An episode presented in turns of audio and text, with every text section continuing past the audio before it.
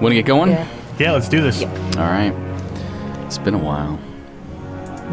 And I made a promise that I didn't keep, so I gotta apologize about that. All right. All right, here we go.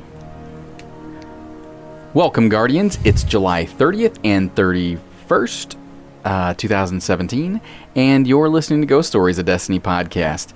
Uh, this is episode 54, and although we had a, uh, a new Vault episode ready and and waiting uh, with the Destiny 2 beta flying in here, we pretty much uh, command it pretty much commanded our conversation about it. So that's what this show is going to be about, and uh, we're going to go over our impressions of the beta and dig into some of the lore and discoveries that are uh, setting up some of the storylines for Destiny 2, um, both new and continuing from Destiny 1.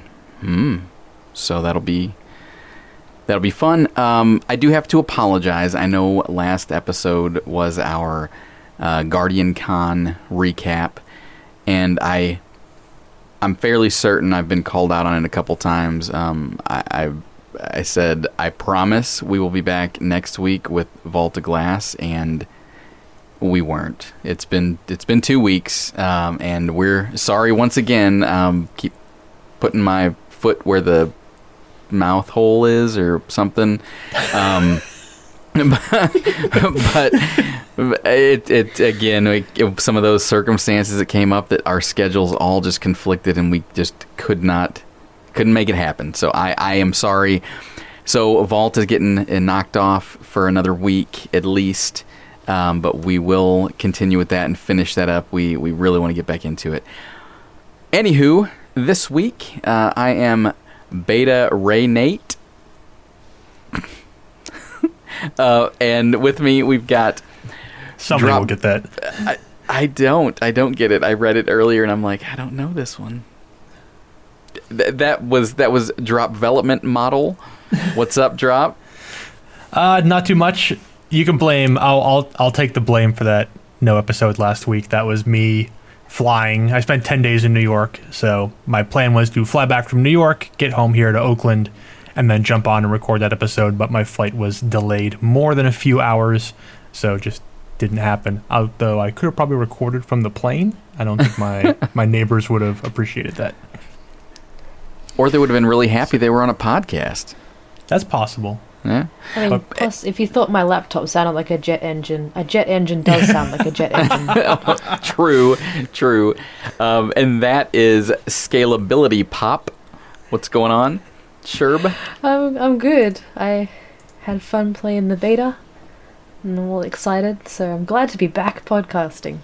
I missed you guys. Yeah, I so- know, I know. It was, it was. Uh, it's been a while, and and it wasn't just your fault, drop. I mean, because we we had a couple more days. We tried to to work it out, and it just it just didn't work. And it, it again, life life gets in the way. Um, but before we jump into our uh, impressions and and whatnot of the beta, um, couple couple house cleaning things and and some thanks and announcements.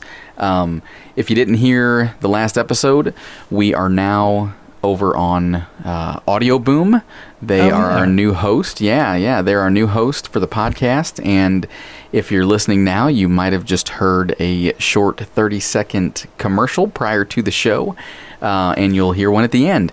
Um, and again, that goes uh, goes along with us um, doing a little bit of monetization of the podcast without actually having to ask listeners for money or using a Patreon or anything like that. Um, the the the commercials that we're getting are, are advertisements that Audio Boom has has kind of gotten for us, and uh, you'll start to hear those. And eventually, we may start to read a few things in the in the middle of the the episode. Um, hopefully, some products you'll enjoy, and if if not, either way, if we're reading them, we're gonna make them fun, or at least I'll try to. So, I was just talking to somebody about that, uh, about moving the ad model over and, and adding them the front and the back of the show, and then possibly having sponsors moved into the show where we get to sort of adjust and write the copy ourselves for the ads.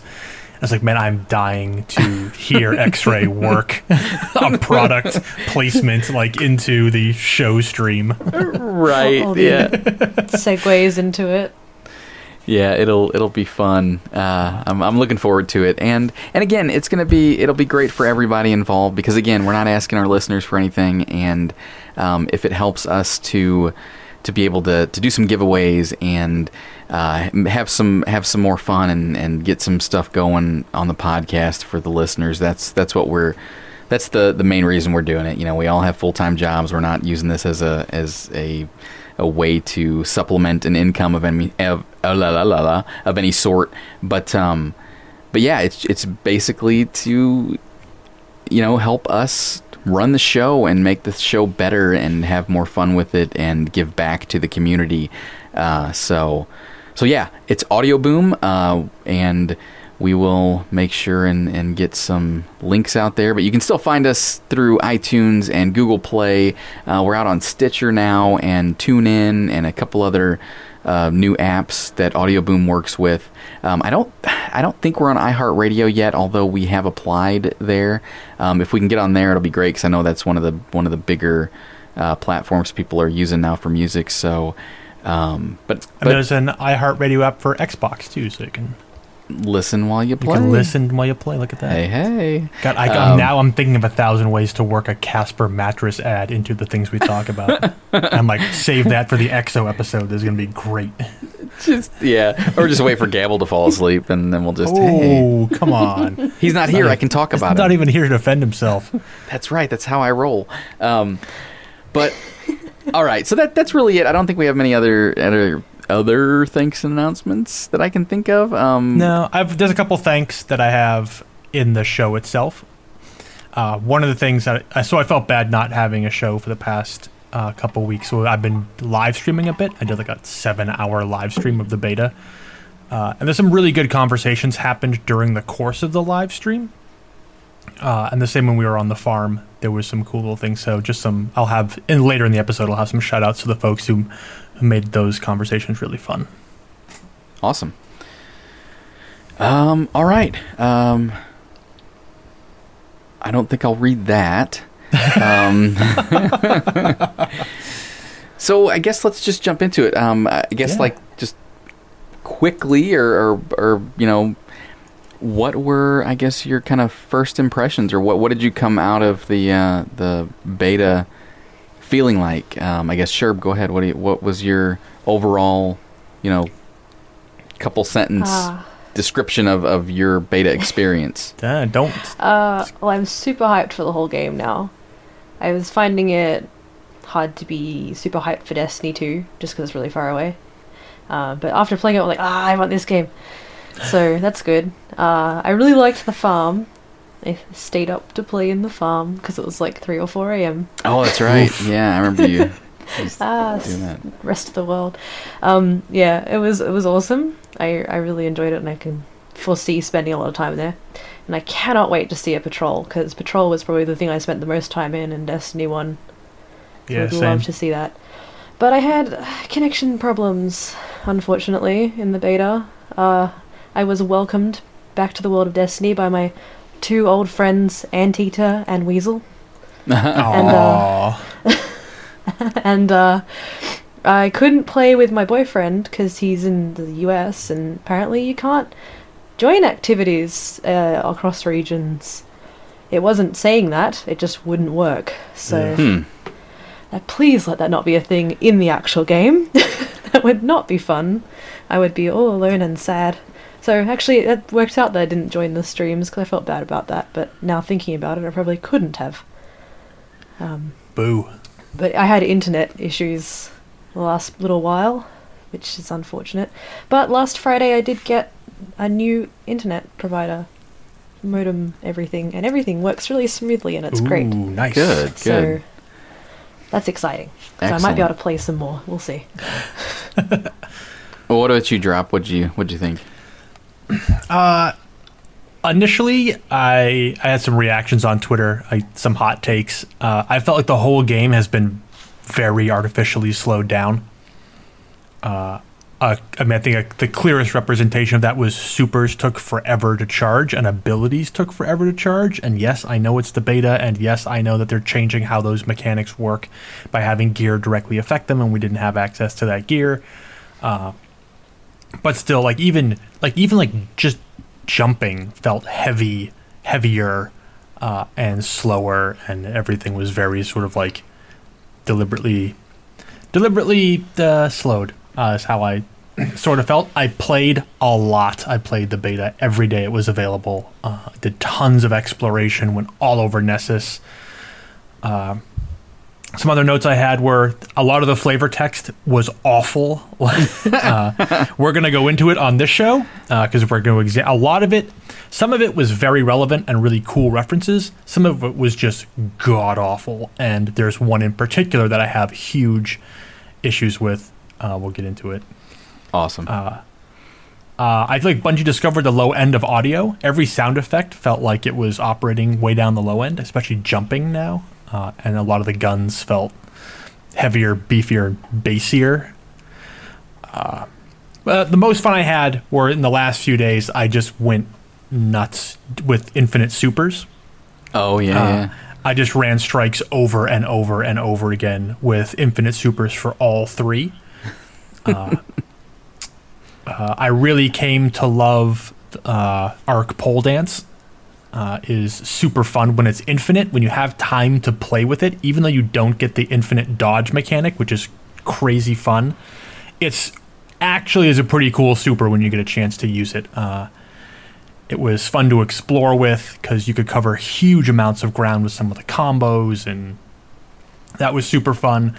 Uh, infinite Daybreak on Dawnblade was an absolute boss destroyer. You could just stay in the air and hurl those things everywhere. Wow. Um, you didn't have the infinite air dash. I did do some infinite air dash exploring to get up into some areas that weren't supposed to be accessible. Uh, and then infinite uh, sentinel. Of all of them, infinite sentinel was the least hype, unfortunately.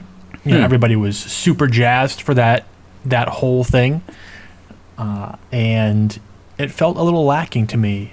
Uh, I think it tries to do too much because you get the Ward of Dawn, you get the mobile shield, you get the double, the two attacks, the swing and the dash, and you get the shield toss. So it's like it's trying to be ranged, it's trying to be close quarters, it's trying to be defensive.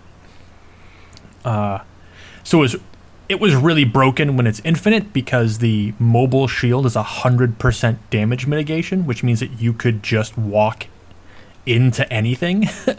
uh, there were a couple times in the boss fight where I would just hold the shield for my teammates and like Protheus to come over and stomp you, and it just does zero damage. uh, everything everything does zero damage. You could fall forever and land and take no fall damage. It was just, it was cool because it was like really broken, but uh, and you had uh you had infinite shield toss. It worked off your grenade cooldown or your melee cooldown uh, yeah. when you're in super mode. So it was fun to play with the shield, but it wasn't. It's not as aggressive as the other two. Uh, so it wasn't quite as but it was awesome. Like it was the most fun I had in the entire beta was Infinite Supers because it felt like Destiny again, uh, and and not like uh, whatever Call of Duty with occasional super abilities. Right, right. So all right. So here's a big question. Day one, uh, what class are you gonna gonna fire up to run through the story mode the first time? Oh, Hunter. Okay. I, I figured as much. I just wanted to make sure. Sherb, you you still on Team oh, Hunter? Likewise, Hunter. Okay. Yeah, yeah. All right. Yeah, me too. So, I mean, my experience, I really I had a good time. I I enjoyed it. Uh, you know, the I ran all three uh, classes also. Uh, I didn't play nearly as much as it sounded like you did, but I don't know if anybody did. And um, I had a I had a great time uh, in in PvP. Um, I had a I had a lot of fun in Countdown because I really enjoyed Search and Destroy back in Call of Duty. I played that a lot, uh, but the difference was, for me at least, was you know Search and Destroy was in when I played in Call of Duty. It was when you played well and played against other teams that were good. You know, it was very stealthy. You know, it was it was a lot of sneaking up and having somebody cover you with a sniper while one person tried to go up and set the bomb, set the charge, and, and get away. Whereas this was very fast and furious, and it and it the fact that you know you get into a, a firefight and everybody's dead, the other team wins. I mean, I get that. Yeah. but it, it just happened so much faster than I felt like it should have. Um, and also the uh, the timing on those charges, man, it was seemed so fast. Like uh, like you really almost didn't have like if you were like there were a couple times where you know occasionally you'd take a chance and go to you know go to the right to that charge and they went and set the left and by the time they set it and you realize it you you really only had enough time to get to it and disarm it. Otherwise it was done. You couldn't stop and have a battle kind of on the way and still get there with time to to get rid of it unless it just un, unless you know you just wasted the other team like really fast which wasn't super common um, yeah the timer seemed really aggressive. Like there Yeah. was a couple of times where i was playing countdown and it's evenly matched you know it's like maybe two to two against three and somebody gets to revive and now it's back to 3v3 and somebody's going for the fourth revive and it seems like it's going to be like a really good sort of tug of war battle and then it's like one minute remaining and everybody has to scramble and like take really risk make really risky plays Right, right. It was it was just it, it definitely was pushed to be more fast paced, which um, I could have done without. I could you know best out of, of how how many did you have to I forget how many we had to how many you needed to set to win or whatever or, or how many matches you had to win. But they could tone that down and make each individual match longer. Um, but uh, but no, it was fun. I you know it's the competitive side of the PvP is is how they're kind of labeling it. So you know you definitely I had more fun when I went in with a fire team of people that I knew and and we all talked and could coordinate and and um, you know I had I had fun when I did just the the matchmake and jumped in and people weren't talking or there was like one person talking and it was still a good time.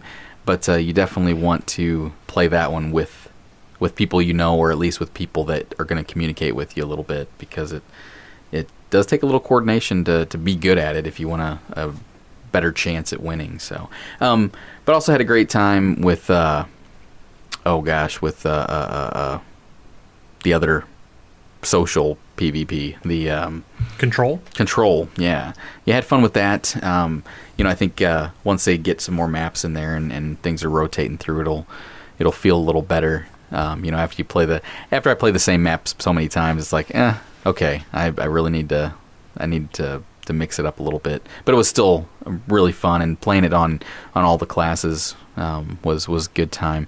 I had the best luck with my uh, in PvP with my warlock. Um, really yeah, but it, I think it was because uh, the hunter I didn't have a pulse rifle. oh that, that pulse rifle was mean Yeah, that pulse rifle was really good. I liked it a lot, and uh, but but yeah, not not having I didn't have any guns on my hunter that I really felt like uh, Did I- do it that I really liked yet. You know, I mean, and I could see you know once we get once you know I'm, I didn't have any problem. I mean, I got my super a few times on on my characters, but um, golden gun, gosh, that thing just runs out so fast. Yeah, Uh, that, unfortunately, that golden gun path was not good for PvP at all. No. Mm-mm. So, but anyway, yeah. Overall, I like I said, I had a great time. Um, I was a little underwhelmed by it, but I'm hoping that they only get. I mean, obviously, they just gave us a little piece of it, so I Yeah. fully expect there to be a lot more um, on both the PVE and PvP side. Uh, the uh, the the one thing I got to say about PvP is I hope I hope they have more than just 4v4 modes because you know they they plugged and pushed and said how much this game is social and the community has made this game what it is. And all of a sudden they're saying oh you know how you could used to play with six of your friends? Well now you can't play with as many of your friends. You know what i mean? And, and it's like they're taking the social aspect for me at least out of it. And i always think back to the day you know I always had a good time playing, you know, trials, and I had fun playing, you know, games where there were only a, you know, four or five people on my fire team. But the most fun I've had playing any PvP, just pure fun, is when I played Halo Big Team Battle. When I had a huge team of all my friends, and we just had a great, you know, there were a lot of conversations going on, and it was a lot of chit chat, and but it was it was just like you got to hang out with a bunch of people all at once and just have a good time and and it was that was the best social experience I've had in a video game and I really hope they don't limit us to just three of our, our closest friends to, to be able Yeah. to play with in PvP. So, but we'll see. We'll see. Uh, yeah, I agree with that. Some of the most fun I've had in Crucible has been in like the matches with lots of people in them, and it's like mayhem or something where it's just crazy and chaotic, and there are just people everywhere, and you're never sort of overthinking strategies because I'm terrible at that. Right. So the games where you have to like super strategize and coordinate and work out specific tactics to win aren't always the fun ones. I like the ones where you can just be like, I'm gonna go in and throw a super and I'm gonna kill eight people because they're all just there. Well, that's why customs got so so popular so fast when they released Yeah. them is because all of a sudden you had 12 of your friends playing a game and you know, it was fun to kill your friends and talk to them and there were a lot of times when we'd have, you know, full teams and all be in the same party. You know, we'd all still Yep. be be talking together and it wasn't, you know, we weren't trying to coordinate secretly and it was cuz it was just fun. It was fun to to talk trash to them and and uh just have a good time. So again, I hope that that we get something more of it eventually. It might maybe not at release, but I hope they uh, reconsider the whole 4v4 methodology if that's what they have decided is the only type of, of Yeah, Well, now hope that- at least there's a Seems to have- variety. Now that now that snipers have been relegated to power weapons, uh, it feels like the bigger maps are going to be less sniping fests. So the the bigger maps give the opportunity for yeah, I'd love to see like you know just double it, make it eight on eight. Like, can you imagine like can you imagine like eight on eight mayhem clash? That would, it would be unbelievable. Amazing, though. yeah, I'd have so much fun with that. On very big on big maps. You know, I Big miss I miss yeah. big maps Yeah. too. You know, that was always fun. I like the ones with vehicles and everything. and that's why I've been having fun playing uh, Player Unknown Battlegrounds because the map is gigantic. It's huge, and But then You it know, gets it's- smaller and smaller. uh, well, yeah, and it gets smaller and smaller. But you know, it's just I like to to have Yeah. to be footloose and fancy free on my PvP maps, and so. Well, what Also, we I'm- got? I'm oh, with- yeah. Well, I'm with. I'm also with Sherb where I'm looking very much looking forward to Patrol. Uh, the more I see about it, the more like these adventures and world quests. And I tried breaking into the. Uh, we'll talk about this. The uh, I think it's called the Tower of Flame, the Vex Citadel, or the Vex Tower that's on Nessus. Uh, is not the actual uh, lost sector. The lost sector was under the waterfall or right next to it. So I tried. I tried my hardest to break into there. Uh, the wall they put up seemed pretty, pretty Solid, tough. Yeah, especially without without the ability to call a sparrow. right? Uh, because the big thing was with the infinite super glitch working, it probably meant that a lot of the sparrow glitches also worked. We just didn't have access to the sparrows. Yeah, So I'm looking forward to. And some of the events look awesome. Like some of the adventure events look really cool, like legitimate horde modes and like uh, ultra hard public events and stuff like that. That's the kind of stuff I'm looking forward to. yeah. the living it- world, the living world part of it. Patrol should be. I mean, Patrol should be pretty awesome. I mean, with as as big and as free roaming as you could get on the strike. I mean, that Yeah, place was huge. Went to a lot of places I probably shouldn't have. Yeah, it was it was pretty awesome. Well, let's get into that. Let's get into right. into uh, into the strike and into the places Drop was not supposed to be. well, let's let's recap. We've talked about this before. Uh, what is Nessus? Uh, so we talked about this uh, in a previous episode with after I got back from the launch event in LA. So 7066 Nessus uh, is an icy minor planet that was discovered by David Rabinowitz uh, in 1993. It's a Centaur class planetoid, uh, and we'll talk about why it's called a Centaur class planetoid because I want to get a little bit into the mythology of Nessus um, because it could potentially reveal, not that I think it can reveal story issues uh, or what's going to happen in the story, but we do know that in the past, uh, the names of things have played a significant role in what they actually are in the game. So let's talk about that a little bit. Uh, Nessus appears in Destiny 1. Uh, it's actually in Ghost Fragment Cayde 6.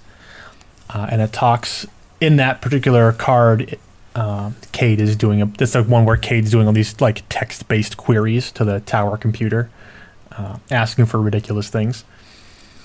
Uh, but one of the things he asks are events related to 126 years ago, and in one of them, the computer returns that the Centaur planetoid 7066 Nessus re enters the system after unexplained delay.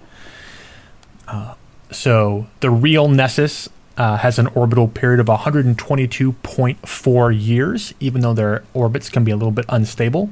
This is saying that Nessus took an extra three and a half years to get back into our system, and the cause of the delay is currently unknown.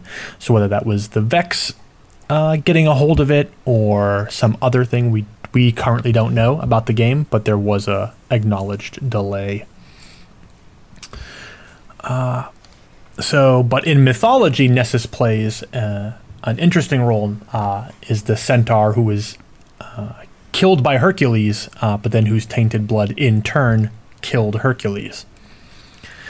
Uh, so a little brief thing here: a wild centaur named Nessus attempted to kidnap and or rape Deianira, uh, who was fer- he was ferrying her across the river Eunos, uh, but she was rescued by Hercules, who shot the centaur with a poison arrow. As he lay dying, Nessus persuaded Deianira to take a sample of his blood, telling her that she could craft a potion with it if she mixed it with olive oil, and that Hercules would never again be unfaithful. Uh, so she believed him, and she kept that little potion with her. Uh, of course, Hercules fathered a whole slew of illegitimate children all across Greece, as those people were wont to do in those days.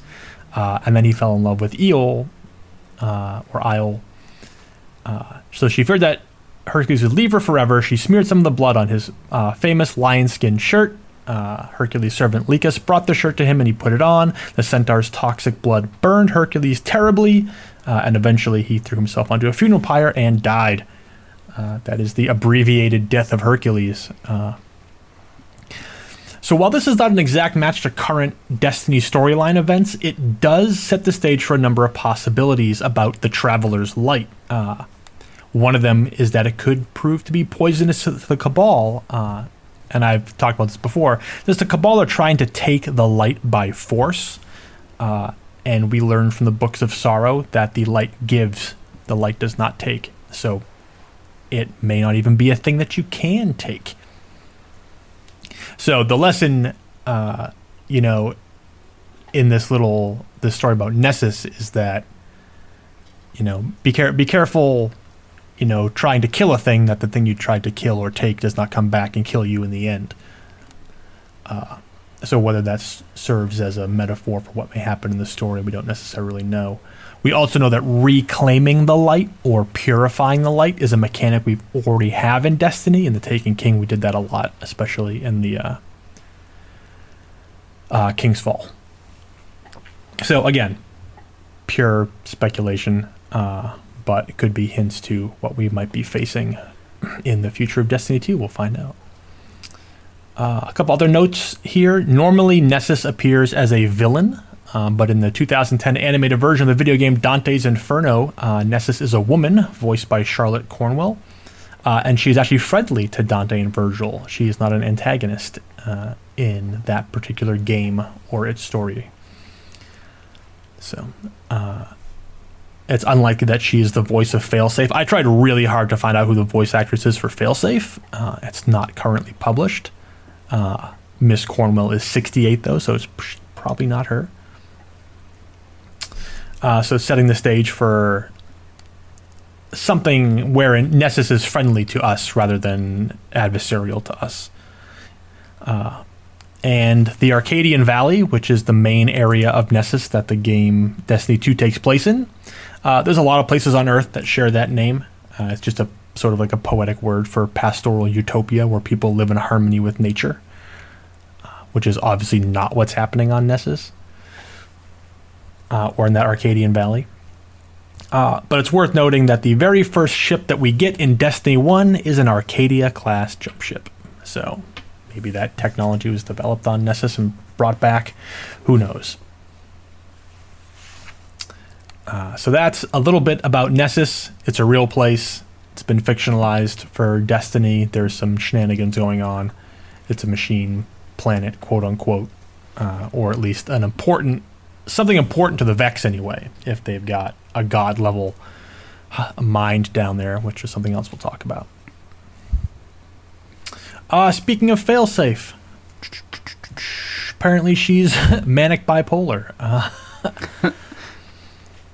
uh, but we also know that one of the story missions involving failsafe is called Thinking About Death. So there's a good chance that failsafe as an AI is dealing with some pretty hefty psychological issues, uh, including the loss of the entire Exodus Black crew. Uh, we know from other Grimoire entries that the AIs in charge of the Exodus ships take their crew and colonists very seriously. They feel very protective of them. Uh, and the entire, it was confirmed uh, in one of the Bungie videos that IGN released that uh, Failsafe is the only survivor of Exodus Black. Uh, she was the computer core AI that controlled Exodus Black, a colony ship that ended up crashing on Nessus. Uh, you could actually see it from the beta. Uh, it's going to be an actual destination in the final game. Uh, we know that Exodus Black was carrying a cache of SIVA, uh, along with a collection of colonists and supplies. Uh, so it's quite possible that Failsafe is suffering from the effects of SIVA. Uh, and that comes from there's two different versions or two different hints about that in the current game. So one is the raid gear for Wrath of the Machine. When it's assembled, it's a conversation between Willa Bray and possibly General Chen Lanshu in her squirrel suit uh, about the use of SIVA in the Exodus program. And then we also have Ghost Fragment Russia 4, uh, which describes uh, an AI mind uh, of fighting back or describing the sensation of slowly being taken over by SIVA. Not even necessarily taking over, just that because it has no will, you know, SIVA just does whatever it's told, but it wants to exist. So. Uh, says, I can feel the mites buzzing, pushing against my submind. They try to steal fragments of memory, but I do not let them. They have no will, but they want to be. I exert electronic will, pushing, shaping, forcing stasis on perpetual motion. They are quiet then, but I can still sense them. Where once my cargo holds were full of tools and weapons and material, now they hold barely contained possibility. New worlds will be built from these tiny mites, weapons and cities and ships created by thought and science. So this is something that was introduced in uh, Rise of Iron, uh, prior to this, there was never any indication that the colony ships were loaded up with SIVA, like these crazy micro machine mites to assemble the whatever wherever they were going to. It does raise questions. We were just having this conversation earlier in the Discord chat about the farm and why would places like the farm even still exist if SIVA existed, since every place should have been like a gigantic science utopia city because SIVA can build anything out of anything? it's sort of like the, the uneven distribution of the future and technology and stuff like that. Uh, we don't know if this is about Exodus Black. There's a good chance, but there's a lot of colony ships, so this could be any colony ship. Uh, but given that it was introduced in Rise of Iron, uh, and Rise of Iron, it seems like they're trying really hard to connect some of the rewrites they did in Rise of Iron to the ongoing story in Destiny 2. It wouldn't surprise me if this was Exodus Black uh, and Failsafe.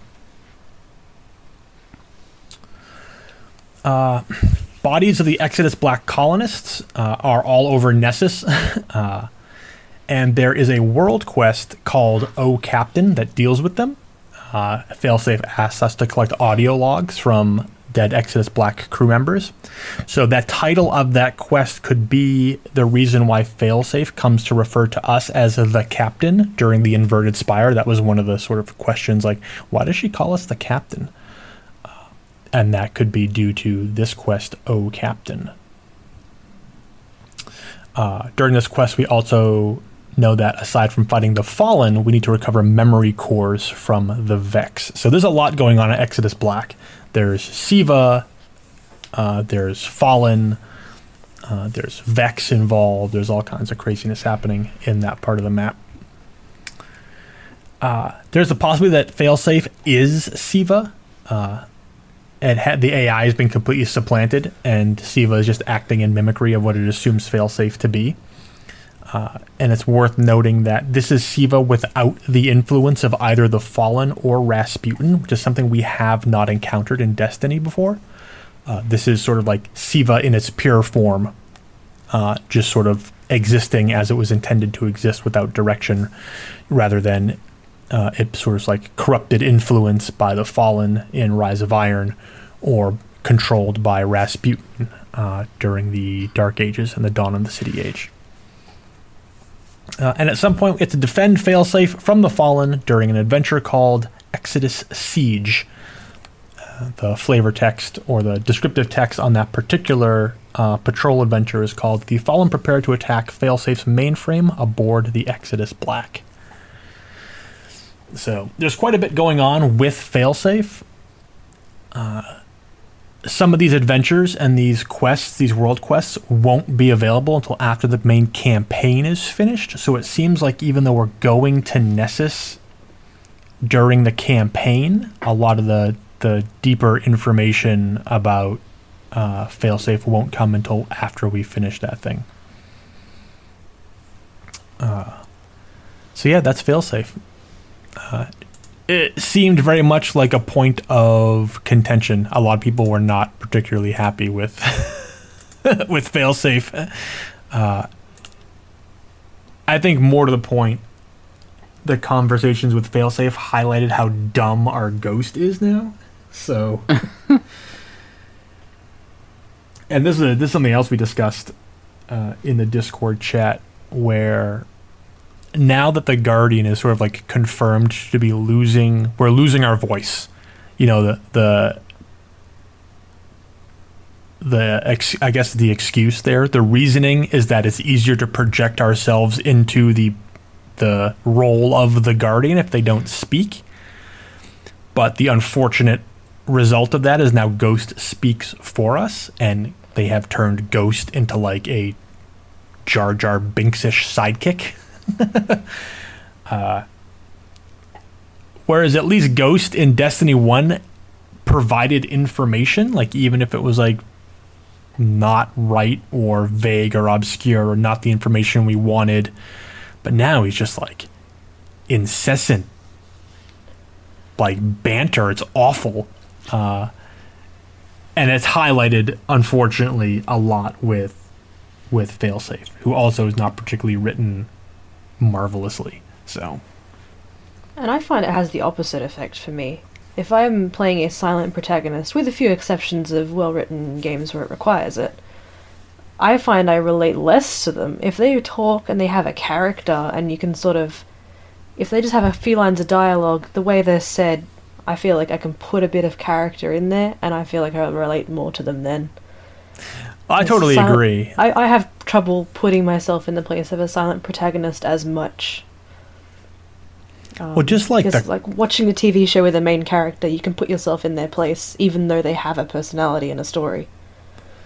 Right. I mean, at the cutscene right at the end of Homecoming, where we lose our light and like Ghost sort of like plinks to the ground. At no point really does our guardian have anything to say about that. Yeah, like that is like the like pinnacle a couple moment. Of points where it's like the fo- the camera is focused on the Guardian or something, and I was hoping like, oh, please please tell me there's going to be dialogue, and it just isn't there yet because it was kind of based on the character you picked in your creation. Yeah. Like. Because because before the voice chose is based on your gender and race, I think. Yes. Um, and it was like please tell me this is silent because that's not like I haven't picked anything and it's going to be put in there. But it's like no, I just want want some dialogue. It made it so much more engaging for me. Well, I mean, I think the ultimate the ultimate example here really is Master Chief, right? Like the whole point of Halo was that you get to take on the role of this like super Spartan badass. But every, you know, Master Chief like inserted amazing like short rare but abruptly powerful lines. And you're like man this, this dude is a super badass and i'm a badass for being able to play in his boots. Uh, well yeah i used to replay like vanilla destiny missions where my character talks just to hear my character talk because i could remember what their voice sounded like because it made it so much more interesting in my head that they had a voice that i didn't give them. Yeah and then I could imagine it that way. And like I, I'd always replay like the the first uh, Vex Black Heart mission, where or like when you're talking to the speaker or you're talking to the queen, and I'd replay those because you can hear your character talk, yeah and I loved it. And that kind of phased out at the later expansions. And it made me sad. Yeah, it, it it's made me sad too, just because. I mean, the Nolan bot they again like Ghost has gone from being like this informative, sort of alternate perspective on the world around us that we sort of communicate with and talk about and and talk to about what's happening. You know, now we've gone totally silent, and Ghost is just an idiot. Have they confirmed or denied uh, ghost scans that they had in like Taken King and such? Uh, as far as I know, those have been drastically reduced. I'm not sure if the, the final count is zero. Uh, Hmm. But like even then, I loved those because that just that gave the ghost more lore reasons.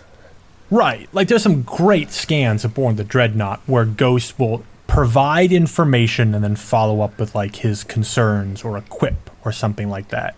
I'm like that's fine. I'm okay with Ghost being like that. Uh, but some of the lines in the beta from Ghost were just nothing. They they brought no value at all to the situation. And it's like if you don't have something useful to tell me, shut up. Yeah. Yeah, I but mean, think the there problem was- is when they're trying to speak for you. yeah, exactly. Yeah, I mean, even even right off the bat, you know, when you're flying in your ship, and uh, and Ghost is just chattering away, and, and I think they even like pan over to the Guardian, turn in and looking at the Ghost, and doesn't say anything. You know, it's like That's that's the scene I told was you you talking should about. Where I was hoping they were going to fill that in later. Oh, okay. I I thought you were talking about towards the end, whenever. oh, uh, other, there was yeah, there was other scenes as well, but that was the first time Yeah. I thought, please tell me this is just a blank moment and there's going to fill in dialogue here because they looked at me. Yeah. There are Yeah. a lot. There's a lot of lot of articles out, like on uh, IGN, Forbes, and, and stuff like that. I think the one from Forbes says a mute protagonist is a big step backwards for Destiny 2. Yeah. So I mean, like when when Ghaul boots Ghost off the top of or off the the platform on the ship, uh, which was renamed. It was the Chosen, I believe, in the version I played in LA, and is now the Immortal. Uh, but when he boots Ghost off, and then you're like you rush to the edge and look over, like I'm waiting for like the anything, anything.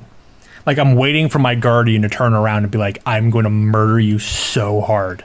Like, give me anything that makes me remember that my guardian has like dethroned a cosmic space god, uh, uh, protected like the convergence of every possible timeline in existence by defeating a Vex god, unseated a uh, a fallen tyrant from his, the rampant control of Siva, uh, unseated the Kel of Kel. Like, why? Why is my guardian? Like, why did they don't even have like a "I'm gonna kick your ass" moment eh, on on board the Immortal when faced with Ghaul? Like, come on. Yeah, or at least like to reinforce the significance of losing your ghost. Right, Yeah. Because yeah. that's a big thing. Yeah, the ghost And is like our like, Clarence, oh, you know, if we were fell. George Bailey. Yeah. you know, it's like, uh, hello, I kind of need that thing. Yeah. It's, So, and yeah. yeah. it's it's kind of it's kind of just like oh oh no, it's gone. Okay, it's like it doesn't. There's no significance there. I feel like I definitely want some dialogue from my guardian Yeah. If if or the- something. A no, uh, an ah.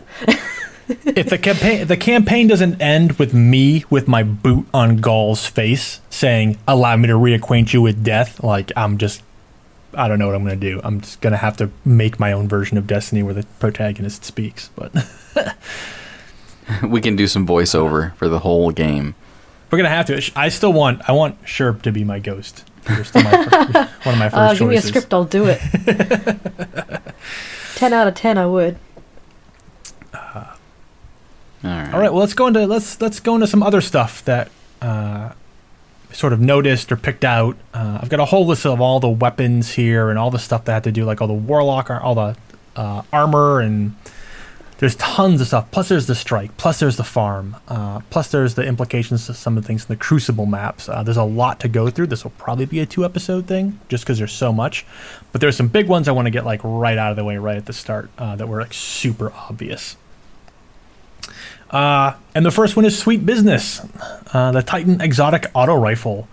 Uh, as we mentioned way back in episode 31, the, uh, our show about exotic primary care weapons and exotic shotguns, uh, Sweet Business was the original name of the Fourth Horseman.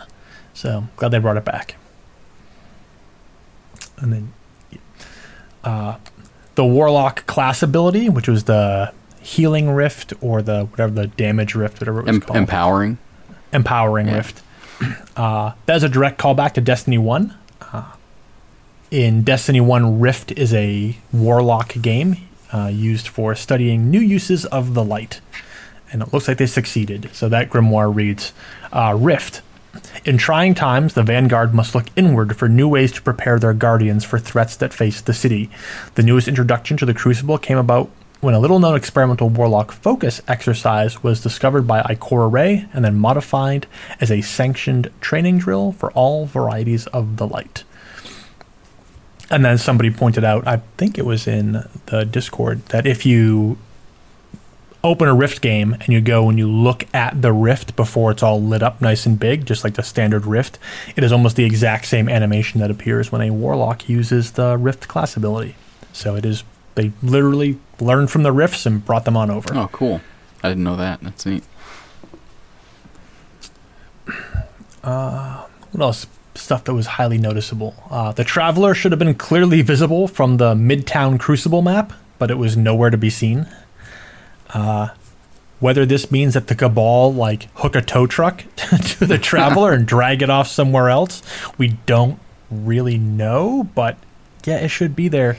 That's that's too big of a thing to be like, whoops, that's a skybox oversight. Like, you don't well, I mean, just forget to put the Traveler. The farm? that thing out in the distance from the farm. The the smoke. Oh, the shard of the traveler. Yeah. The, well, we uh, we don't. So here's a weird. thing. here's the thing about the the EDZ, the Eastern European Dead Zone, uh, or the Eastern Dead Zone, or the European Dead Zone, wherever it is. Uh, Viru thinks it's Switzerland. Uh, did that fall off the traveler and land there recently, or has that always been there? Well, for memory, it didn't look very overgrown, whereas everything else there was. I feel like it would look a bit more embedded into the landscape if it had been there for a long time. And not that it probably makes much difference, but it was it's always smoking. Mm. so it's always emitting some type of energy or or burning or, or something. I mean that could you know, if it is that powerful. I mean, it could could uh, definitely kind of prohibit any type of overgrowth. I would imagine. Um, you know, it's I don't know. It, it's hard to hard to guess at that. I, I think I think it's just a you know yeah, we, we didn't shields the traveler like away, but don't know what he does with it after that. Maybe he moves yeah. it. Yeah, we don't. We we don't. We don't really know. It's got that big wrappy arms thing. Yeah. Well, I mean, they could just like. I mean, are they going to just like a, tie that to their their ships and fly it away? Drag like, it away. swallow it up with the big catfish ship. No, that's something else completely. I know. I know. I was just making uh, a joke. Yeah, but so the implications, I mean, again, we won't know until the story, until actual Destiny 2, but the implications of them removing the Traveler from our system is even bigger than them taking the, like, locking out the light in the first place. Like, that's a, that's a big deal. uh, because that, the Traveler is not just like the protection for that last city, but, you know, the effects that it had on our, our system were pretty far reaching, so uh, somebody brought up a great point of people like Aphrodite uh, and the people out and like the Jovians who are all powered by the light. Like, what happened to them? Like, they were just suddenly cut off out in the middle of nowhere. Like, what's what's going on with them? I mean, I'm hoping they get something from Aphrodite. Like, if they're if Aphrodite was really so hot on this whole thing, where oh, we're looking, we're out there looking for new ways to use the light that aren't just warfare. It's like now is the time, darling, to lay that stuff on us because we are at our last resort at the moment. A lot of new weapons in the beta were from a weapon foundry called Veist, Veist, Veist. Uh, they, that foundry is not in Destiny 1. They have a very distinct Hy-Vee kind of flare uh, and a horizontal uh, mid-body mag design and they're all named after venomous creatures. Uh, we'll go into more detail on those a little bit later. Uh, I'll give a big shout out to Chrono Lemon in the who was in our Twitch feed when we were on the farm, uh, who pointed out the proper usage of the terms poisonous and venomous, uh, so we were using them correctly. I love stuff like that.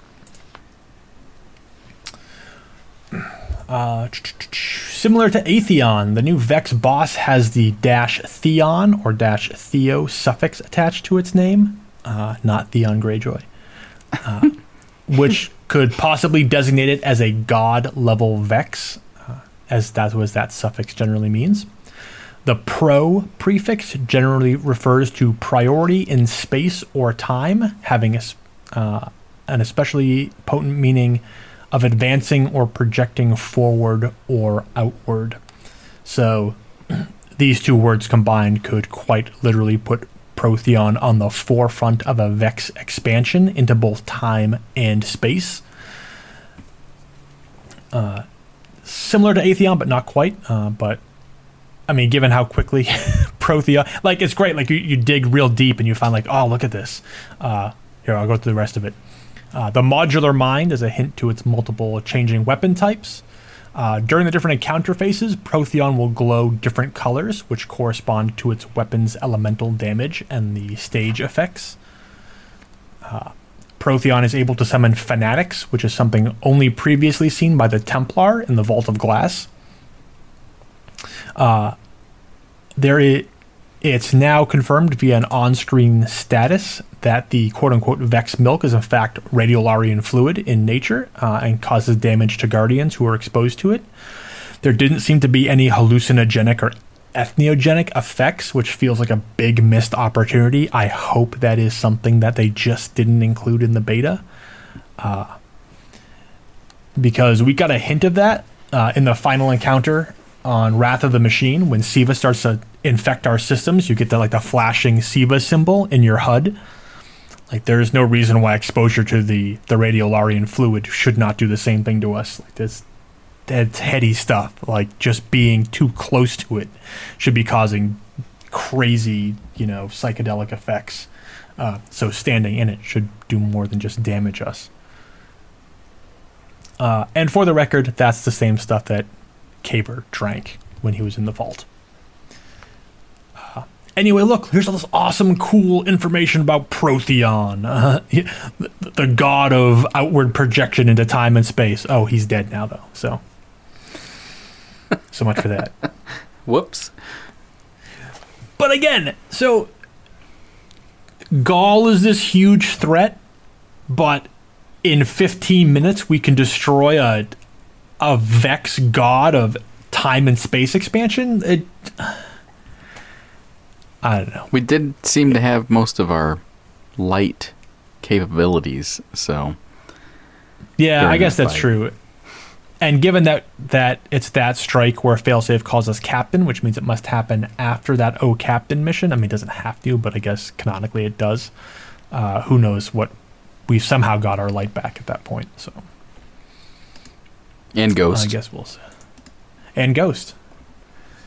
I mean, we're no strangers to finding dead ghosts. We know they can come back. So. uh, also, somebody, I think somebody pointed that out on Twitter, uh, watching that cutscene for the first time. So it's, oh, I found the first dead ghost. wah, wah, wah. Hmm. uh, the kill feed is currently does not show the name of the new House of Fallen on Nessus, just their house symbol. That's not surprising at all. Uh, I don't think that they would just stick that in there. Uh, two new ranks of Fallen, though the Wretch and the Marauder. Wretch seems to come somewhere between Dreg and Vandal, and Marauder seems to come somewhere between Vandal and Captain. Uh, and then I'm going to mention it here. I'll the show notes are going to be extensive. Uh, for this particular episode because there's a lot of visual stuff to go over, like there's Twitch streams and things we pointed out. But the Fallen now occasionally have a new death animation where instead of a burst of ether escaping after a critical hit, uh, what appears to be their soul escapes uh, from them. Uh, I caught a video of this. I made a GIF out of it. I slowed it way down. Uh, now, instead of like a spray of ether, it is very much like the exact character model of the fallen escaping uh, from their body. Uh, and this actually lines up with something that was discussed during a GDC talk in 2013 uh, when Bungie was talking about design philosophies and destiny and crafting the worlds and things like that. Uh, there's a little chat about this idea that uh, a soul, like you, you you get a headshot on an enemy and its soul rips out of its body. That's something they couldn't do in hardcore science fiction, but in fantasy science fiction, which is where the direction they were going to in Destiny, that totally has a place. Uh, I will link that particular talk uh, in the show notes. Everybody can can take a listen. So it's a pretty cool callback, uh, if that is indeed what it is. Uh, I mean, no matter what it is, it is it is the character model. And it wasn't even like a their head didn't even explode; they just died, and then the thing went flying away. So it's just kind of funny to watch. Uh, in the Grimoire entry, Skolas defeated Variks notes, quote, In the last few years, the Fallen have lost so much, and everything is escalating around them. There are gods and powers converging on this system, old machines waking up, old bones whispering flatteries. They need a new way. Uh, so this could have been a reference to Siva, because you know the gods and powers converging on the system, the Cabal, Oryx, uh, old machines waking up could be Rasputin, it could be the Vex, it could be Siva, and old bones whispering whispering flatteries is very much the Ahamkara. Uh, but we also know that the Fallen's constant assaults on Earth are getting them nothing. And at the end of Rise of Iron, as we go into Destiny 2, it seems that the Fallen are very rapidly retreating from our system. So whether they knew the Cabal were coming, which makes a lot of sense given that they uh, invaded Firebase Rubicon uh, and had access to their systems, uh, they were so entrenched the Cabal couldn't even get them out. They, they may have known. They may have known the Cabal were on the way uh, and decided to, to get out. They're formulating a new plan, so I'm interested to see what the story is for the Fallen. Uh, if it is old machines waking up, it could very well be the Vex, and that could explain some of the differences between the units we see sort of in our system. Uh, Scathelock, we'll talk about that when we talk about weapons. Uh, there's a Shaxx quote uh, after getting a kill streak that has him yelling, Call the Praxic Order, call the Thanatonauts, the Gensym Scribes, call everyone so that they can witness you. Uh, witness me. uh, I think we're all pretty familiar with the Praxic Order and the Thanatonauts, though the Gensym Scribes uh, are in the game right now. Uh, you can find them both on uh, the artifact Harlequin Pendulum, quote, a curious device sought from the Gensym Scribes. Uh, but also in the Ghost Fragment Eris Morn card, uh, there is a Gensym scribe named Asher Mir uh, Eris has a discussion with Asher about the future. Uh, and Asher is an awoken who is fused with Vex technology and whose ghost was fused with Vex technology. So there's a good chance that the Gensym scribes are into some really weird stuff. Uh, but not so weird that Shaxx doesn't know about them.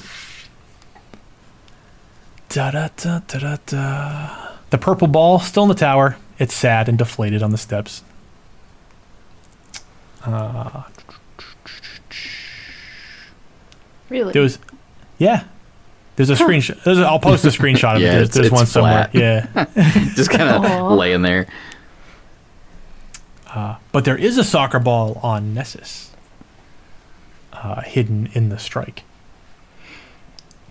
also, in the farm, we have actual soccer. Well, there's a big, gigantic soccer ball. We have goals and score marks and everything. Well, I mean, yeah. So we have camo netting to to presumably hide our ships from aerial surveillance, but there's fireworks. I don't understand how the farm has remained secret with all those fireworks going off. Don't tell anybody.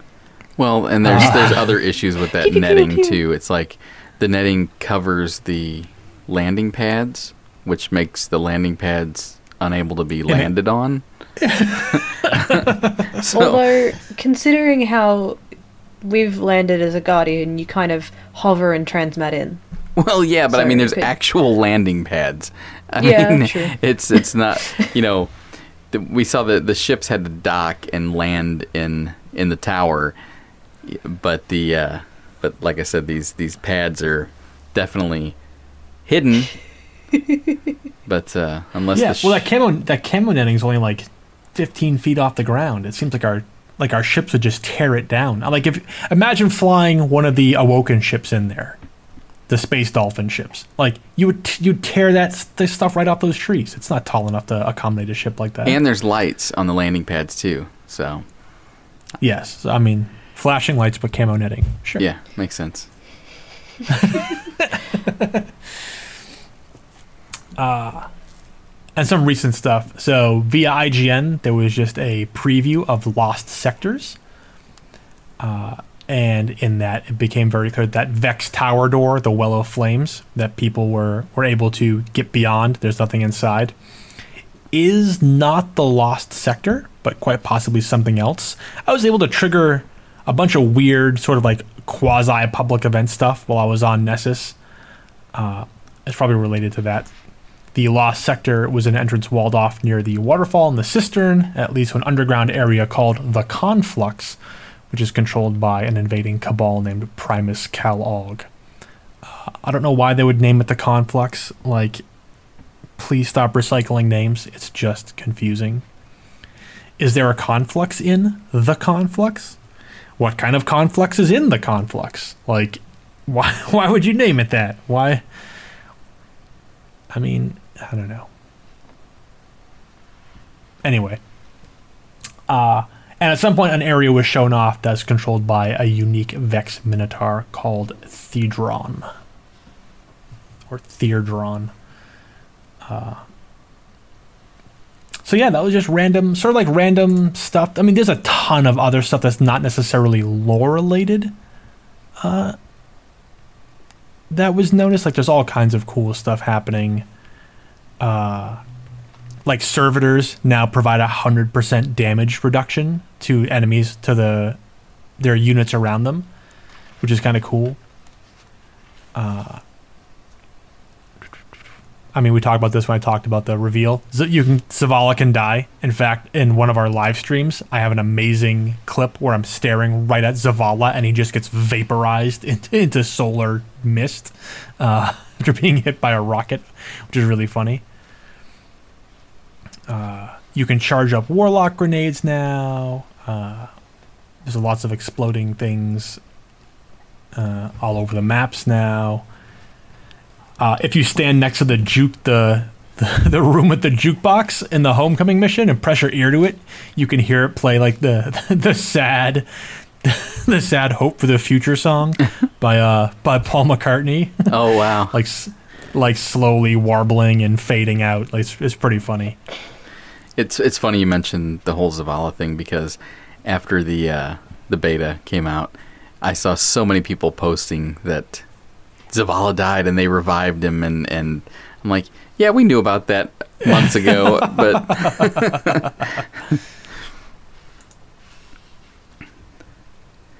so, Uh, what else? Anything else? Anybody like like noticed? Uh, Sweeperbot is apparently a badass. Uh, yeah, he's just because not only does he get his whistle protocol fixed, there's a bunch of like smashed up cabal all around him. So we need to get his ass down to the uh, the farm, start cleaning house down there. That place is a disaster. all I can imagine is a Stanley Spadowski from UHF with his mop. the cabal came for his broom, and he wasn't having any of it. Nope. You know, I mean, and you know, a lot of people mentioned it, but there were a lot of red jacks around. Uh, Yes. You know, smashed up, and and we mentioned this in your whenever you uh, came back from your reveal. Um, and there are a lot of red jacks around the tower that are that are smashed up, and and there's like uh what looks to be a little place in the farm that is making or assembling red jacks or fixing them. I don't know exactly what, but uh, Yep. but we'll, we see those around a lot. Um, Well, it's interesting that that dude, the the repair, the the bot repair guy, is actually in the bar right now under Future War Cult.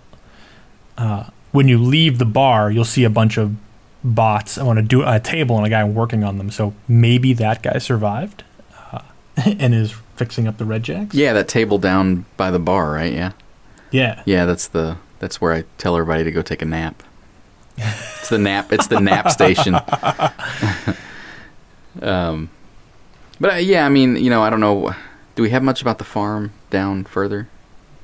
No, I haven't. I haven't added. A, I've, I got notes all over the place, but I haven't put a lot of farm stuff Yeah. on here. I mean, we could talk about the farm if you Well, want. Well, no, I mean you just said other stuff, and I I was just thinking about a few just random things that we we kind of saw around there. You know, the only you know the only uh, evident uh, faction that we saw at the farm was Dead Orbit.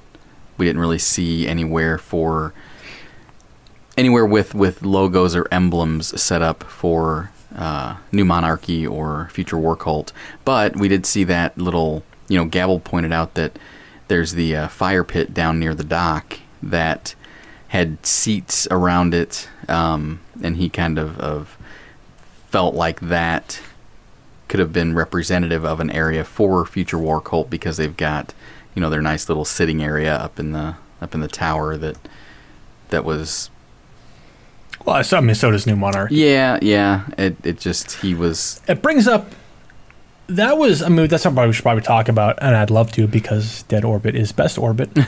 uh, it's kind of significant there only being Dead Orbit stuff on the farm.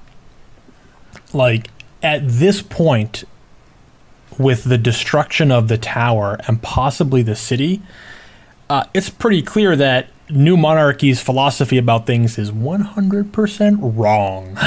uh, they have failed spectacularly. Uh, you know their whole plan, and we talked about this in in their episode. You know, put a put a monarch on the throne, and everything will be okay. And it's like, guess what? There's not even a thing now. Like you, you guys got nothing accomplished. So I'll be happy to see them go, uh, or at least relegate them to the latrine duty on the farm. Uh, and future war cult I mean, in all for all intents and purposes, they're right. They're correct. They, I mean, they have they've foreseen war in every timeline uh, and accept it as an inevitability. Uh, it certainly didn't help them defend the tower. Like, why didn't Lakshmi come running in five hours before the Cabal attack, saying, "Hey, guess what we just saw on the Lhasa device? The Cabal are coming." uh, but now Dead Orbit was the one who was ready to go. Like Dead Orbit's got the ships, they've got the gear, they are ready to GTFO uh, when the time comes. So we didn't maybe they didn't quite get into deep space, but they got out to the farm. so yeah Well, I mean, who knows? Maybe Dead Orbit um, is a major factor in how quickly they were set up there. Maybe Dead Orbit helped everyone get set up there, which is why a lot of the supplies are theirs. There could still be, um, like the other factions there. It just could be that Dead Orbit was the one with the supplies ready to go, and so all of the stuff is theirs. But the factions still dwell there, but they they weren't prepared to bring their stuff over. Yeah. And also, when we were running around the uh, the farm, you know, I saw, you know, we saw the the usual, you know, weapon and ammo crates around. Um, I specifically took some screenshots of uh, one from Tex Mechanica and uh, another one from uh, Daito. A- Mhm. And then some, I posted those, and someone else uh, commented on Twitter that they saw, um, you know, uh, uh, crates from Omolon and um, oh, what else was there? Suros, uh, Häkke. Yes. Uh, so, so you know, there's there's definitely still those other foundries around, or at least some of the stuff made it out of the tower and down to the farm. Um, so hopefully, we'll be seeing more guns, weapons from from these other foundries. That also reminds me that when you're running the homecoming strike, uh, there's a point where there's a room full of computers. Uh, like a little a little area just somewhere in the tower, and if you zoom in on the post-it notes that are stuck to the monitors, they're all written in what is now current day German. Uh, and that just makes me wonder about Rahool's comment about wondering if anybody speaks pre-collapse German.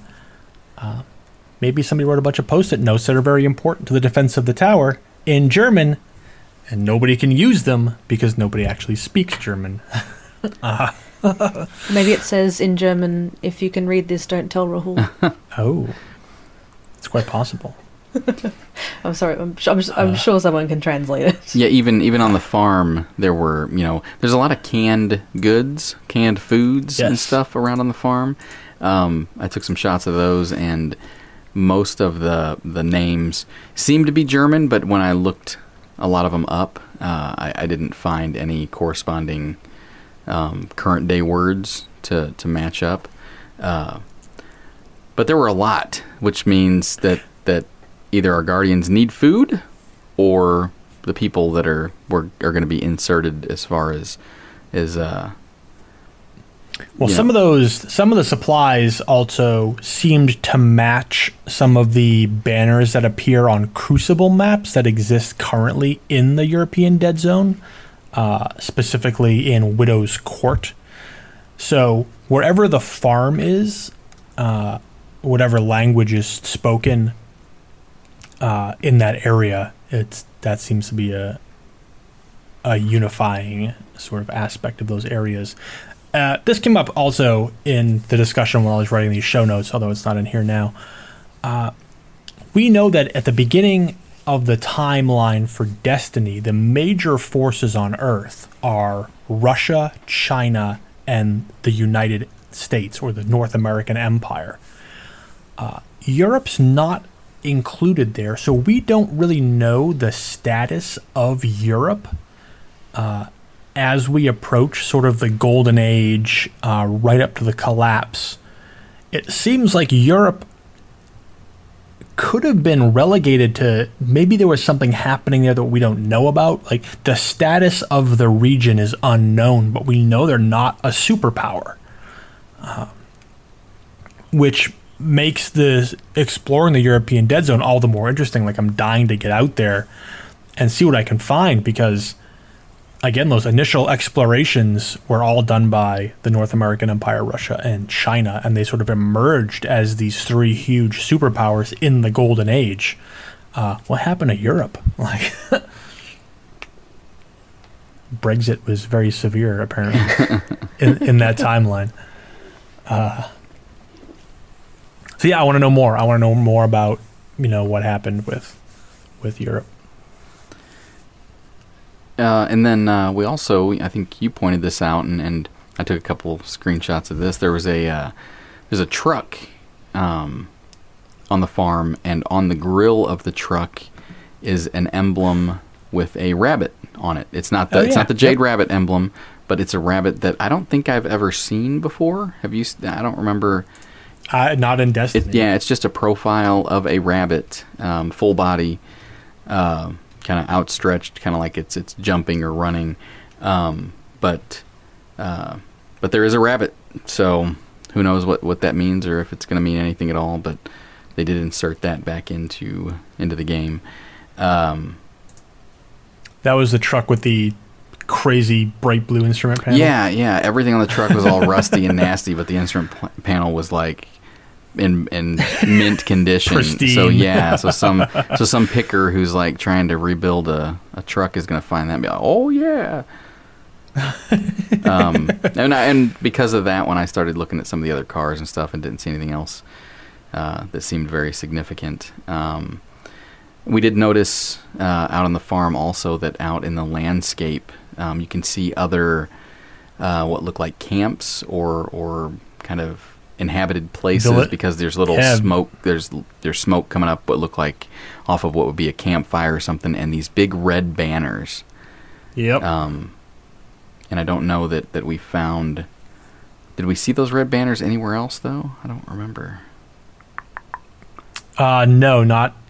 Well, there were two too far away to get a really high detail on. We've seen other red banners in Destiny 2. Uh, there was just a reveal for a new Crucible map, Altar of the Sun, Oh, yeah, yeah, yeah. I think it is.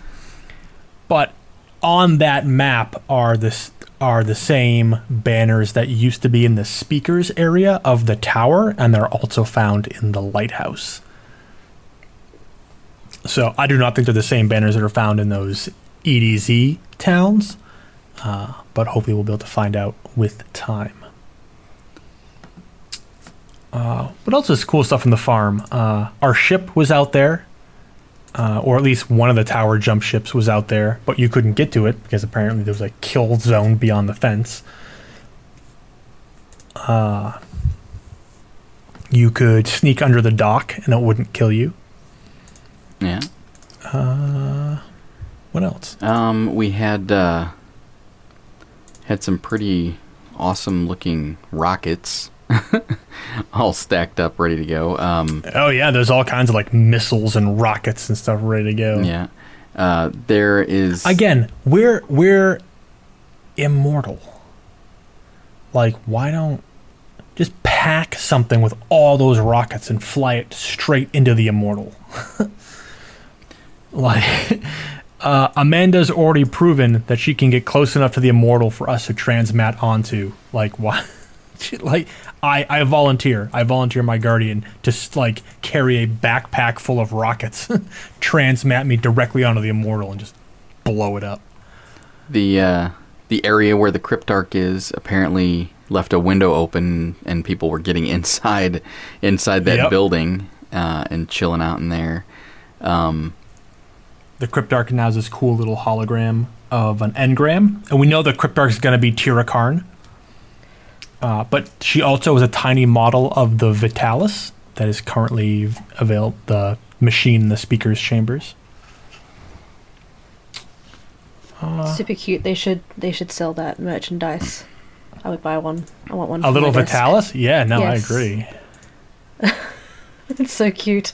uh, you, f- we could find the the area Oh, where our um oh where the uh where we get our weapons from the uh golly i'm oh, the gunsmith area? no no no uh, where we store our inventory our uh Oh, the the vaults. vaults jeez yeah Yeah. yeah around that Confirmed. fountain um So, one of the things I did in the beta was I purposely stacked my inventory so it was full, which would force items to go to the postmaster.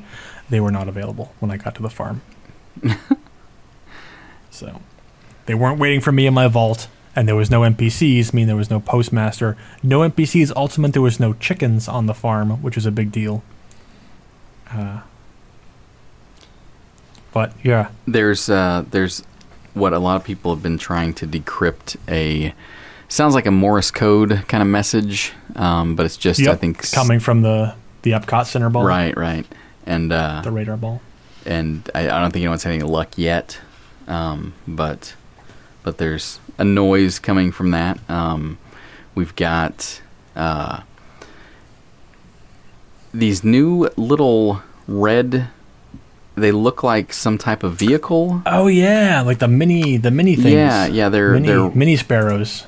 they're red and they're all stacked up and they're in a lot of different places around there. They could they could be I don't know. They, it doesn't look like there's anywhere um anywhere that someone could sit on it to to drive it or to to move it around so it could be something that that was just used in the tower to you know, I, I kind of thought of them as as things like to help move move crates around and move all the the gigantic boxes and stuff that we see everywhere, um, almost like a pallet jack. Even though there are actual pallet They're like legit old pallet jacks. right, right. We've got these old school pallet jacks, but we've got these awesome little little vehicles that look like they could be capable of doing the same thing. But um, but yeah, when you get there, take a look at those. They're red. Um, they've got a little sign on them that says "No Step."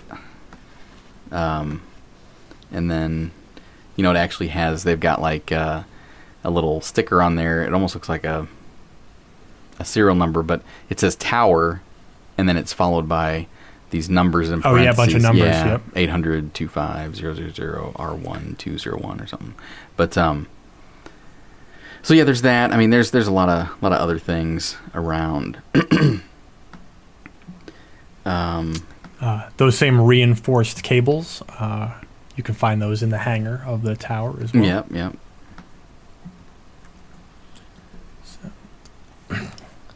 I can say two things that bothered me about the farm.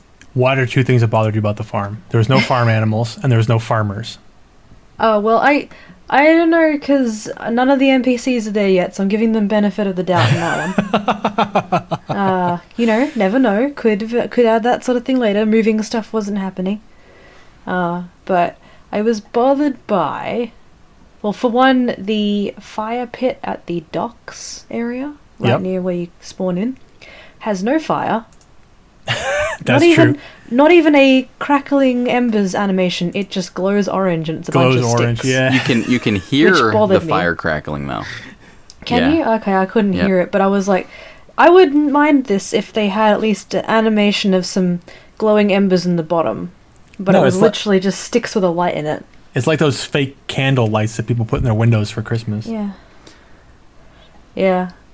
Uh, and the other thing was, I, I'm not so bothered by the inability to go into the buildings, like some of the other, like that little building right there. What I am bothered by is open doors with invisible walls. Yes. Like, I'm okay if you close the door and I can't go in there. I can see in the window, but I can't go in. But why is the door open if I'm not allowed inside? There's the there was yeah there was the open the, the open door on the building closest to us. There was like us. three open there was doors. the basement door that was open that we couldn't go into. The basement, a basement is a bit. I mean, you mean the basement's just off the side of the big barn, right? Yeah, next to the truck with the yeah, bunny rabbit that didn't bother me as much because you couldn't really see in, and when you sort of ghost scanned it, it really didn't go anywhere. Like when you took your ghost out and it did the sort of environment outline, it. Yep. it it was like two feet deep. It didn't go anywhere. Whereas the rooms on the first building, it was like I can see in. It's just a hallway to another door. Why can't I walk through? like I'm okay if you haven't done any textures in there. I'm okay if I can't go in there. But why is the door open? I can see the other door open from here. Like, ah, just it, it kind of it it takes away from the immersiveness of it for me. Yes. I'm totally fine with doors being closed, and I'm totally fine with areas we're not supposed to go to, but I like there to be legitimate reasons why.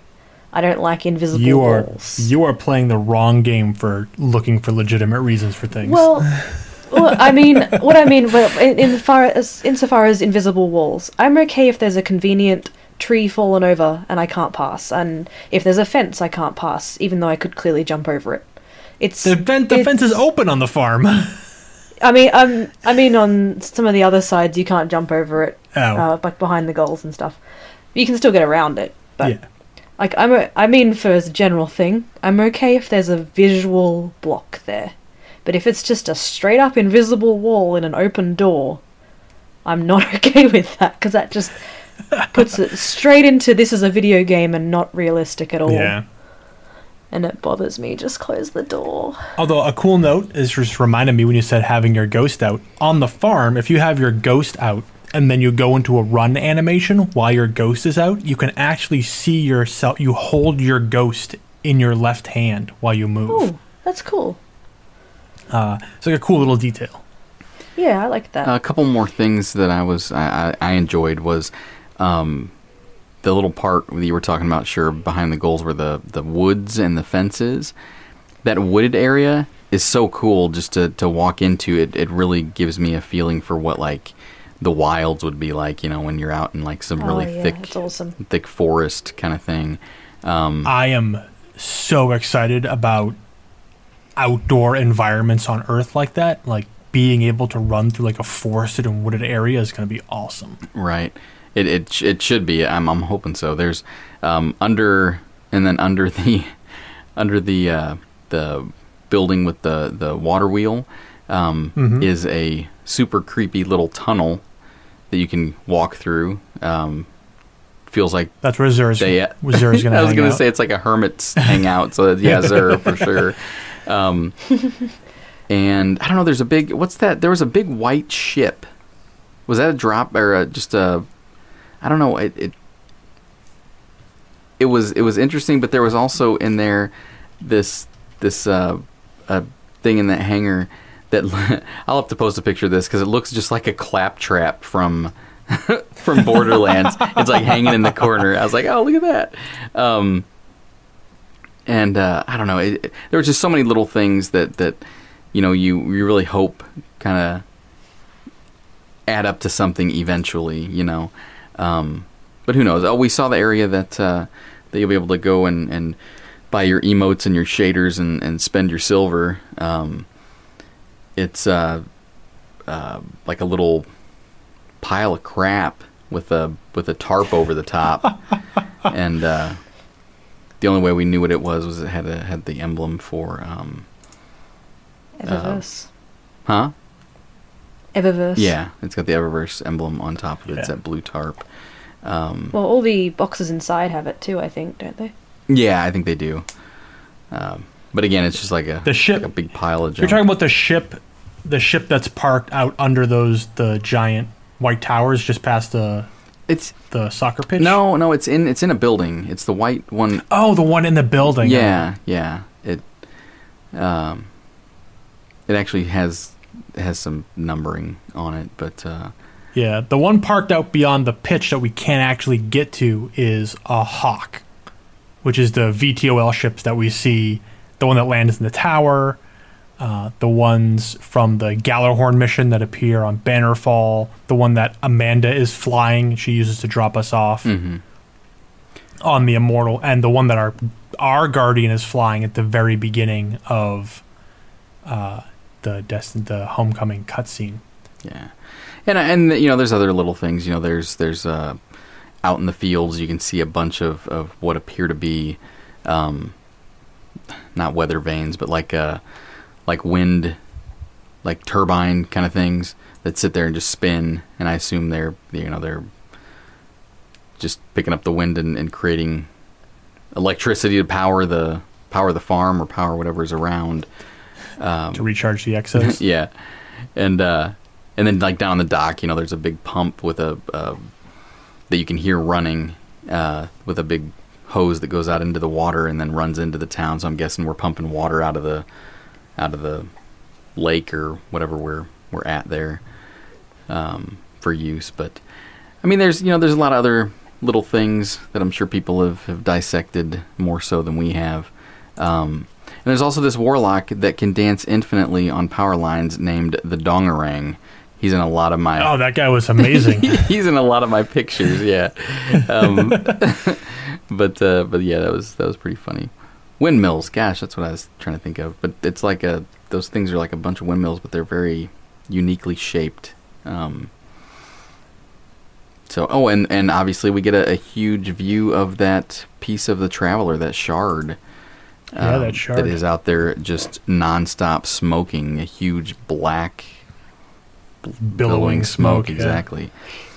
And and again, you know, you can look try to look at these pictures all day at the little. I, that's what I just kept doing. I kept staring out into the distance, waiting to see people walking around at these other camps and stuff, um, but never never saw it because there's tents. Well, one thing that's interesting is that the farm must be well beyond the Eastern European wall, because from Widow's Court, you can see the Eastern European wall, uh, and it is nowhere to be seen in the view from the uh, the farm. Uh, so that's interesting. It's going to be interesting once the sort of geographers get a chance. We've got some great people in the exploration channel uh, in our Discord. I'm looking forward to work with them to sort of like start to geolocate some of these places. right. Yeah. Uh, people already were people in the, in our Twitch stream already were looking at like, you know, what do the mountain ranges look like? What is the shape of the lake? You know, where where could these possibly be? And it's also nice to know that uh, that an axe is still an axe and a uh, saw is still a saw because they're still around and, and still the same shape that we've always imagined them to be and, and apparently still as useful of a design as they ever have been. So some things never change, I guess. Well, I'm looking forward to smashing my sparrow into a number of trees, just like on Return of the Jedi. So, well, I think that, okay. So I don't think I have much else. I mean, like I said, there's I've got you can go see some of the the screenshots I took over on uh, Xbox DVR or or just on uh, just look me up on Xbox. Yeah, I'll stick them all in a blog post. I mean, we took so many. Yeah, like I'll make a big post with all the, the Twitch stream archives and the the photos we took and the gifs and stuff and everything. So do a big old big old recap, visual recap. cool. Uh, man, we didn't even get to the weapons and the armor and the ships and there's a lot of cool stuff hidden in here. Uh, let's do another episode though. Let's go. There's some like there's some deep lore stuff here. There's some stuff I also want to wait uh, until we get Gabble back because there's a lot of Game of Thrones references. Uh, also, there is the the one of the sidearms that has no trigger guard uh, called the Needle, which was a future war cult weapon. Uh, and the flavor text has some pretty amazing implications for the future of the war cult. Uh, so I can't wait to have Gabble here to talk about that stuff too. So yeah, we'll t- we'll take this into a part two, uh, and we'll talk all the crazy hidden lore and the weapons and the armor and and the the ships got some really cool stuff in them too. And Oh, I do have to mention my I did um, I had a, a little bit of a connection issue too. Um, this is the only connection issue I had the entire beta. We were playing Search and Destroy, and we were like on the on the very last match, and we were we were killing it. We were it was um, me and and Nate and a couple other people. Uh, Nate, uh, he's now called I'm a potato or I don't know something like that. Um, oh, Protato. Potato, yeah. And uh and I had just gotten my super and was when when I went to activate it, I had changed some stuff around in my office and my console is under my desk and my toe hit the power button and I shut my I shut my Xbox down completely right when I initiated my super because I kind of flinched a little bit when I did it. And uh, yeah, so that was the closest thing to a connection issue I had. I didn't have any problems though. i I think matchmaking went really fast. Um, and uh, for the most It part, seemed it certainly it certainly seemed like matches were loading way quicker than they do in Destiny One. Yeah, and time spent in orbit was a lot less, and uh, and it wasn't real obvious, but you could get to your director when you were on the farm and in game could. without uh, without going to orbit. So you could pick a new thing, a new uh, a new thing to do, and jump right to it. So that should uh, definitely speed things along. Um, I'm looking forward to that. Yeah, well, also at one point, I think, so we were in a, we were in a party, but not in a fire team, uh, and I was given the option via my director to just sort of like jump straight to your location rather than having to go to orbit and walk back down and join the fire Right. team. Which is like, nope, go to where your friends Yeah, are, yep, and that worked. and that's something they've talked about. So, Um, I also, uh, oh, what was it? the um. Oh, I just drew a blank. Dang it. Go figure. Save it for the next. Yeah, no, no it's, it's it, everything. Everything just seems like it's it's. I mean, I know it was the the beta, and there weren't near the number of people that we'll normally have on the servers at the same time. Even though you know that's what they were kind of testing or trying to test. Uh, but everything went pretty smooth for me. I was I was fairly happy with connections and and everything. I mean, there were obviously the the same kind of laggy issues you experience with certain people in PvP, and I don't know that they'll ever get away from that, um, just because it's kind of the nature of the beast. But um, but yeah, all in all, I, I had a great beta experience, and uh, and can't wait to get in here and talk more about you know this armor and the guns and some of the flavor text on those. Um, so yeah. Uh, well, it's nice because I mean the the armor and the weapons are giving us a very clear indication of where the influences for Destiny 2 are coming from in terms of the writers, and that's something I'm always super interested in. So, uh, there were there are a ton of Game of Thrones references in Rise of Iron, uh, and it looks like that's a trend that's going to continue. We'll talk about those next time. Also, uh, the next episode is just going to be like an an orchestra of horrible flavor text. oh. oh. okay. I want to point out one thing. I'm not going into detail about it just because this drove me like I was pacing around my living room about how bad this was. Uh, all the Veist sidearms or all the Veist weapons named after venomous creatures: uh, Deathstalker, Black Scorpion, Urchin, Red Mamba, Copperhead, Tarantula they all have horrible flavor text, but this is what sealed the thing. This was like drove me out of my mind. Tarantula 3FR, the linear fusion rifle, which is awful by the way. The flavor text is no one will escape my web. The weapon is called the tarantula. Tarantulas do not use webs to catch their prey. Like how how uh, dis connected do you have to be to have that make it into the game? Ah, but if there is no web, no one can escape it. I mean, maybe the flavor text is an intentional warning because the gun is awful, but oh, I, yeah. I, just I couldn't like I couldn't. I had to stop. I'm like, this is unbelievable. It takes three seconds on Wikipedia like even if you didn't know that, it seems like a kind of obvious thing. Like maybe double check, but come on. Uh, yeah, get ready for that. Get ready for that next episode. There's a lot of it. That's rough. It'll be good. We can talk about that bananas pulse rifle though. God, the Nergal PR. Oh man, that thing.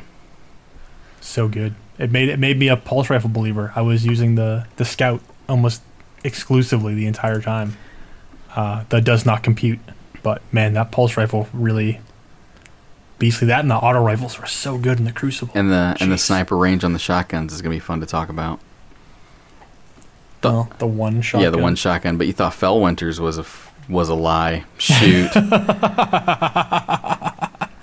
Well, it is it is called a retrofuturist. Like maybe that's the idealistic past that we're fondly remembering. I guess, man, it was. I I mean, it felt. I don't know. I didn't even know what I got hit by one time. I'm like, what was that? And I looked up and I was like, holy shotgun! And I mean, it was the guy was a mile. It felt like he was a mile away. I, I mean, it was it was nuts. So, but yeah, it'll be fun to talk about that stuff. Um, yeah, I until next time, I guess we will uh, we'll be back. Um, we're we're hoping to to get this next uh, beta episode turned around pretty quick and get Gabble in here, um, and then we'll uh, come back to hopefully finish up our Vault of Glass series, um, along with maybe a couple guests before Destiny Two comes out. Hope um, so. We've got uh, we've got some plans. Um, like I said, you can still find us uh, on iTunes and Google Play. Uh, our new home is over at Audio Boom, uh, you can go there and, and find us and follow us if you need to. Um, like always, we enjoy feedback and comments, and uh, we're still, like I said, I, I still read them all. Um, we've got somewhere in the, in, we're nearing 200 uh, reviews over on iTunes, which is pretty awesome. Um, I think we're like at 197 right now. Uh, nice. So so yeah, we can. We'll we'll. I love hearing what people have to say about us, and and um, you can still reach out to us by email. You can join us in our Discord. Uh, you can also find us on Twitter at D Ghost Stories. Um, and from there, you can find all of us. You'll see us posting and, and retweeting and commenting, commenting each other's uh, things on there. Um, we're on Facebook. Uh, we we sometimes um, technically we're there. I, I, when you know what when people comment or message, I'm I'm pretty good about getting back to them on things, but uh, but we just don't we don't post much. Like I said, we don't post much on our Twitter, which means we don't post much on Facebook or Instagram or any of the other. You know, we all we all pretty much post from our personal accounts on Twitter, so you know nobody wants to to come see my personal Facebook. It's pretty boring. I don't think I ever even go to it. Um, but uh, but yeah, you can. It, we're still out there, and if you're if you're new, thanks for joining us, and if you're old, thanks for sticking with us. Um, we've had uh, we we're individually starting to, to stream a little more on, on Twitch, and and always seem to have pretty pretty fair turnouts as far as people that want to come and and chit chat and, and see what we're doing. So uh, you can find us over on Twitch at uh, we're we're Destiny Ghost Stories there. Um, yeah, I guess that's all. That's all we got for for now. We have a website. Too. Oh yeah, we have a website. um, and I don't know that we've touched that lately, but uh, but there's still we've still got uh, got stuff over over there about us and about what we do and and uh, I think I think we'll as Destiny Two comes up, we're gonna have. I mean, the fact that that just from the this this beta, we've got so much information that we want to talk about already. You know, as soon as Destiny Two hits, we're just gonna be overwhelmed with with information and you know we're not going anywhere. We're going to have a lot to talk about, um, good or bad. You know how we are. We uh, will shoot it to you straight. Um, oh, our uh, our friend uh, Captain Kex.